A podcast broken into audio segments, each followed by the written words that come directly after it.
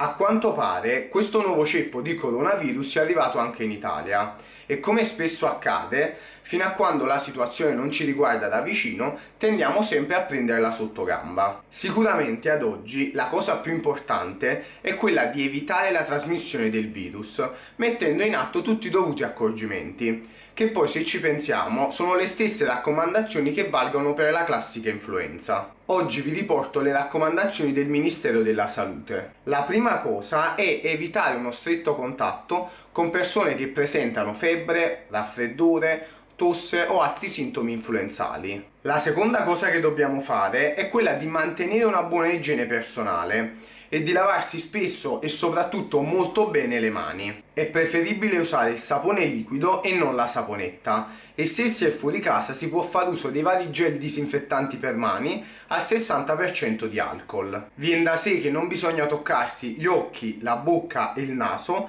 se non si ha la possibilità di pulirsi le mani. La terza cosa importante è evitare di starnutire sulle mani poiché in questo modo si rischia di trasmettere i germi sulle superfici che andiamo a toccare, visto che con le mani facciamo di tutto. Quindi bisogna starnutire all'interno del gomito, in questo modo per intenderci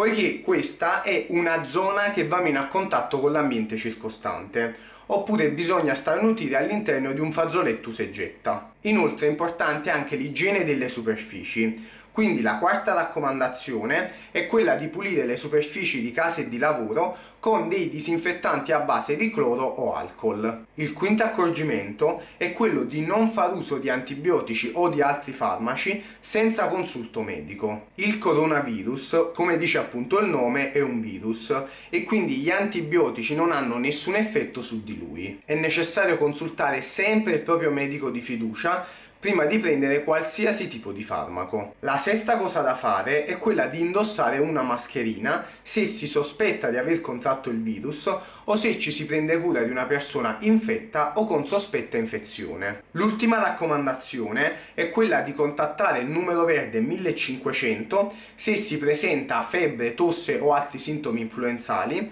e se si è tornati dalla Cina da meno di 14 giorni o se eh, si è stati in contatto con persone che sono state in Cina. Quindi mi raccomando, se siete stati in Cina o se avete avuto rapporti con persone che sono state lì e avete i sintomi, non recatevi al pronto soccorso dal medico di famiglia, ma chiamate subito il 1500. D'altro canto però questo non deve essere un pretesto per bombardare di chiamate tale numero verde, per ogni sintomatologia febbrile o influenzale, ma dobbiamo contattarli soltanto se c'è una sintomatologia respiratoria grave o se si presenti una febbre molto alta o se ci sono entrambe le condizioni di cui vi ho parlato. So che non sarò né il primo e né l'ultimo a lasciarvi questi consigli, ma mi raccomando mettiamoli in pratica per il bene di tutti.